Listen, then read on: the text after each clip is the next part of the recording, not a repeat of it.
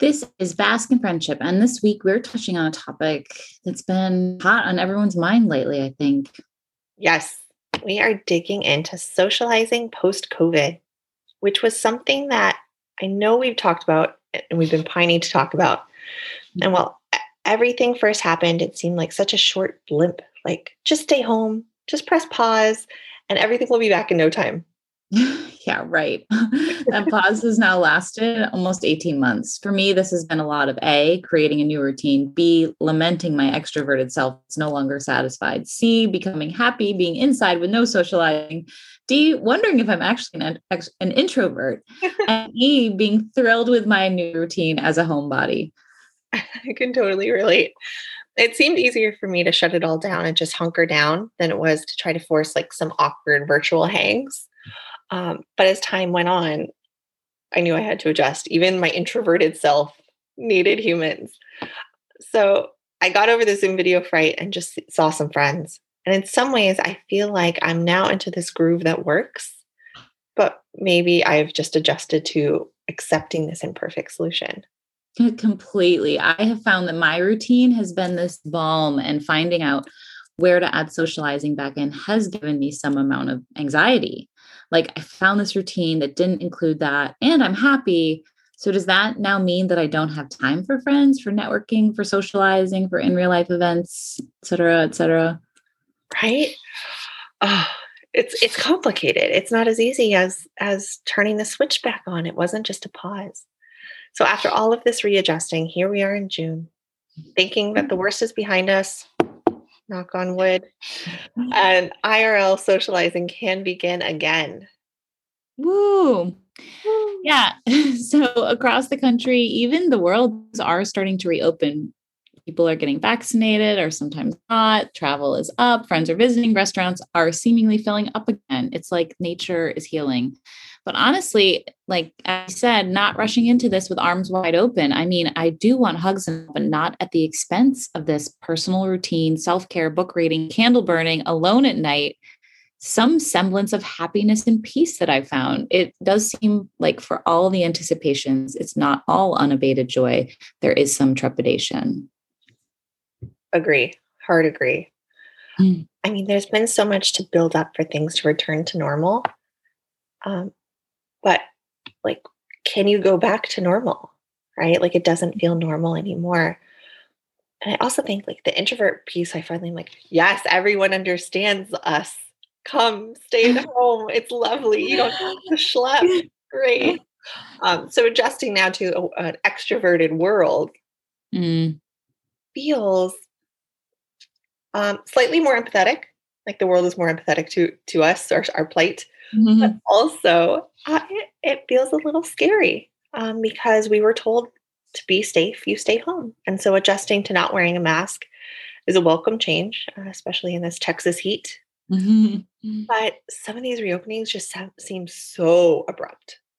Right. Totally. After being told we need to stay inside and apart, the switch to mask-free group gatherings does seem like a quick transition, at least from where I sit in New England. Uh, turns out that our cautiously optimistic outlook is common. So question, do you think you're really wanting to take anything to the new normal that you adopted during COVID as it relates to friendship and socialization? So I love this question as it applies just to friendship, but also because I think it applies to Bask as a whole, the idea of why we're even having a podcast, why we even have a technology solution to becoming. Um, mm-hmm. It's that making an effort is more important. I think it was really easy, I know for me, to slip into um, a pretty lazy routine with friends, mm. right? Um, where it was like, yeah, I'll see you if I see you. Yeah, we can do some some outdoor socializing. We can like go to dinner. Dinner was kind of our, our go-to thing. So when you take restaurants away, I think we were like, uh, uh, how do I socialize with you now? Um, and so it has made us make a very concerted effort to reach out to friends. I think I've been more consistent at reaching out to a wider group of friends as well. Um, and so I think that is a piece, that that mindfulness about friendship and that knowing how important they are, devoid of this other social action, meaning like, I don't get to talk to people at the grocery store. I don't get to fill my little social bucket with these like, one-off conversations that I tend to like. Like, I love talking to the mail lady. I will talk to anyone. Mm-hmm. I'll talk to the person on the street. Um, but being intentional that I'm spending this social energy on my friends and my loved ones, and by not allowing myself to be complacent and lazy, that's something I want to continue taking because it has actually really helped my friendships, I think, in COVID. Mm. What about you? Yeah, that's awesome. I, I love also that you have been like so broadly mindful and like applied that to all your friendships, or just kind of really changed your thinking and action around that. I feel like mine is way more tactical of like what I'm eager to bring in. So before COVID, I think I was fairly one-dimensional when it came to communication. It was like email or a text, like that was kind of it. And yeah, there was the in-person dinners and, and in-person um, conversations, but as it related to just like how to keep in touch, how to communicate when you're not at the dinner or at the glass of wine or at the run. Um, it was just a text or an email. And so um, I'm now in a place where I do so much more like audio texting and videos and photos. So I do this like all the time now. It's wonderful. And I've seen like my friends start to do that more in return also. Um, and maybe that was just a general evolution, and maybe I'm old and like texting was all I could do. But like now I feel just like there's more options, which makes the relationship more colorful and like more, there's just like more in between than just that green or blue bubble. Um, so that's been really helpful last year, and I want to do more of that. Yes. I love that you touched on that. And it, and it goes into this next segue in which we asked all of our friends, mm-hmm. not all of them, but a good, a good portion of our good friends, what their thoughts were about socializing in this next chapter. And what I was actually really surprised was the responses I got more often than not were audio messages, which mm-hmm. I had never remember getting from these, these particular friends. So it's nice that people are just finding new ways to connect, and like, you know, they say people are suited to different forms. Some people are um, verbal, some people are written. And now it's just kind of like anything goes. So like whatever gets your message across, I love. So we wanted to share these thoughts about what our friends had to say about socializing post-COVID. Yeah. So one friend of mine said, now that things are opening back up, I've been and feel completely comfortable going back into the world as I am vaccinated and feel safer. I do aim to stay outdoors though. So cautiously optimistic. Another said, I feel good hugging and meeting up with the new and old individuals for in real life catch-ups. So much optimism here. Another, since I am vaccinated, I feel comfortable meeting up with friends and doing things that I was used to before. Maybe a little return to the, the, the old normal. Um, another friend, again, some optimism, outrageously overjoyed to start chipping away at our hug deficit. Looking forward to some physical connection. Also, I love the term hug deficit. So sweet. You know that that's an affectionate, sweet person.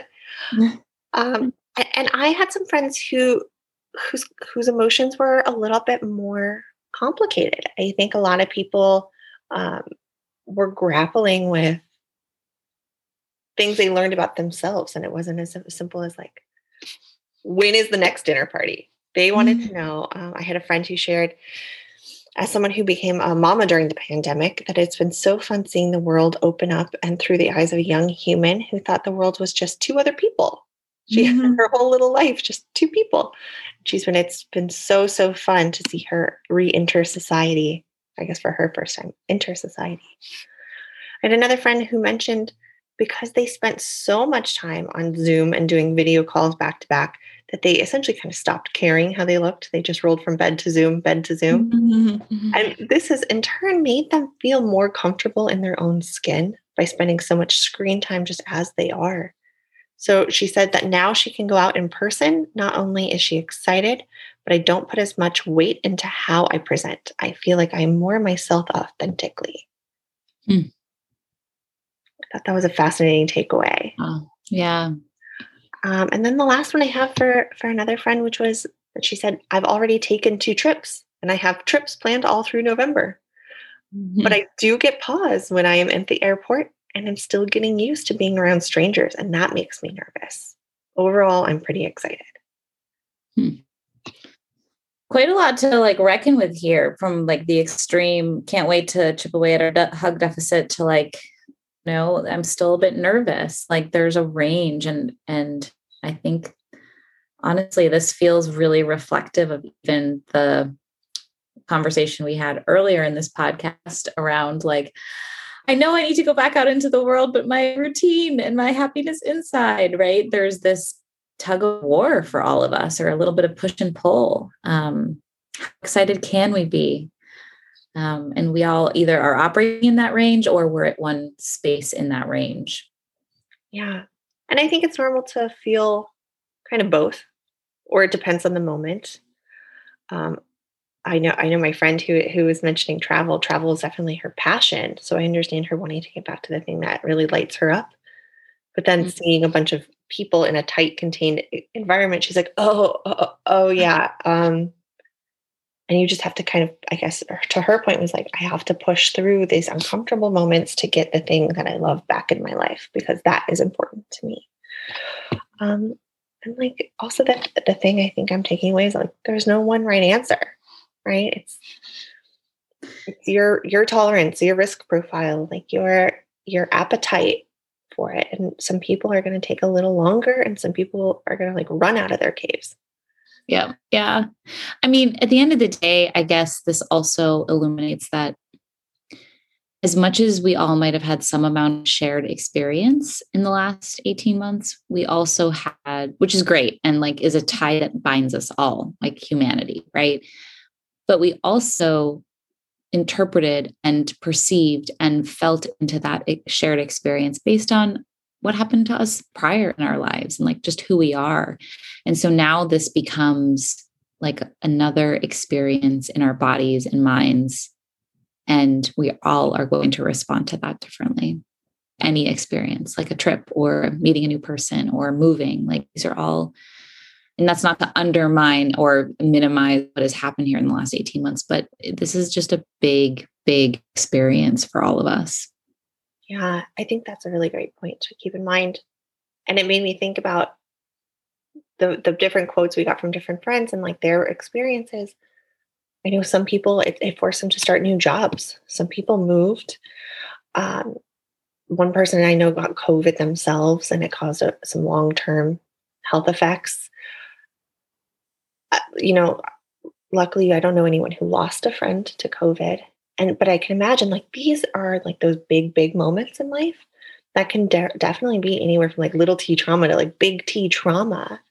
And you hold that, like you said, like in your body differently. And so your response is, how big of a deal was this to you? Some people, you know, are really lucky. I think, um, I know we, from, I, I personally was really lucky. My husband stopped traveling and I got a full-time parent, a full-time mm-hmm. husband again. That was like such a blessing. Um, and I know my experience was basically the opposite than a lot of other people. Yeah. And so maybe that, that is a, a good thing to keep in mind, is just um, being empathetic to people's shared, but different, very different experiences. Yeah.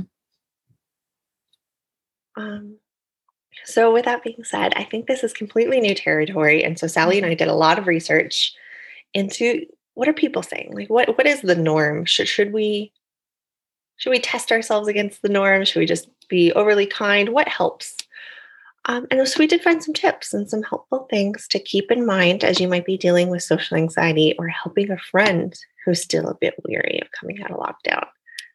One tip I kept reading over and over again as we did research on this was, go slow. Just maybe don't go to Coachella. Maybe that's not your first entry point, right? Maybe start with lunch outside, start with one-on-one and build your social muscles back. Mm. Yeah, I love that. Um, Adam Smiley Poswalski, he's the author of Friendship in the Age of Loneliness. He also had a few suggestions. Love these. Keep it simple. So again, no Coachella, no travel plus road trip plus, um, you know, like signing up for all the Airbnb experiences when you're out of town with new people. Like, no, just keep it really simple and be direct about what you're feeling. I, I love that we asked our friends for their input also, because it kind of forces you to clarify what might be just like mulling around in your head. So as you're listening today, just try to clarify for yourself, like, what are you feeling about this? You can also try a reflection exercise before socializing, says Smiley, which is an activity where you sit and just take stock of your friendship. Think about a particular person, remind yourself of how and why you're friends. Think about how you guys got together, the good conversations you've had, and focus on the good and the happy times. It helps to set that mind frame to join when you, when you join up together for your next meeting. You can come from a place of joy. So I, I also love that, because if there's been a gap, especially with in real life meetings up with a particular friend, or maybe you haven't kept in as great of touch with them, going back through your evolution and storyline, maybe even connects that gap, like closes that gap a little bit, where it might even feel like very little time has passed at all. Um, I also love, um, you know, Google Photos does a good job, and maybe even Apple Photos also does this if if you're an iPhone user, but they, um, you can like tag a friend and then they can show you all of the friend, the photos that have that friend's face in it. So um, you could search by that and just like go through your storyboard with that person. Like, where have you been? What have you done with them? Um, it's, I feel like that's such a great way to kind of go through that visual representation of your friendship. I love that so much. I've never heard of that. Now I'm like, I have to go look. Um, is that something you do? Mm-hmm. Oh, yeah. I mean, and then Google's also really good about, um, in fact, just this weekend, um, Google suggested to me memories of Bennett and David, which um, Bennett is my husband and David is his grad school roommate and really close friend. And so they've been friends now for almost twenty years. And so we have like twenty years of photos. So Google made me an album that was just photos of the two of them in various stages of fun and chaos over the last, you know, almost twenty years. I love this. Yeah. Oh, I, I'd never seen the duo, the, the two friends together. I'd always ever seen Google suggest to me, like, look at all the photos of Breck um, in one like consolidated place. I love that. Oh, that's going to be fun. Okay. Everybody do that. That looked just sounds so fun. And I, I like that, that tip about the reflection exercise. I think it's helpful for like anything, right? Any hard time too. It's like, remember, mm-hmm. remember why, remember why it's good. Mm-hmm. These are really great tips. Really good. Um, it actually reminds me of what you mentioned about trying to close the gap, right? Because people did have such varying different experiences. That in one in one of the research articles, someone mentioned the the Japanese art of kintsugi, right? Where you you mend your broken pots with gold, and you're mm. highlighting what's different and what's what's unique about them. Like you're kind of highlighting the broken pieces, but making them beautiful. And I think that was such a great analogy for this time, right? Where it's, it's never going to be perfect. The pot's never going to be intact, but maybe we, we're integrating the new things and we're mm-hmm. highlighting what's different. And like new normal is normal for us now. Like it's never, it's all forward momentum. We're never going to go back. We're only going to go forward. And so I love these tips that Smiley shared, that these researchers had. I love that. Um, I think just learning to be slow, to be mm-hmm. mindful, um, and to be kinder to other people because their years were different. Like some people maybe just dropped off the planet and like give them a pass. Mm-hmm. Maybe that was, that was their dealing. Like that was their balm. You know, they, not all people were COVID thriving. Um, people are COVID falling apart. Mm. So if we're all out of practice, at the end of the day, we just want connection. Sally, do you have any other tips for, for connection and trying to build that muscle back? No, I love just ending thought of be kind to yourself um, and go, just go slow and know that that's totally okay. There you go. You didn't need permission, but you have permission. Go slow, be kind to yourself. If you liked getting deep with us today, hit subscribe wherever you get your podcast. If you want to join our waitlist to be the first on our friendship app, please sign up at get bask dot com. And we will see you next time on Bask in Friendship.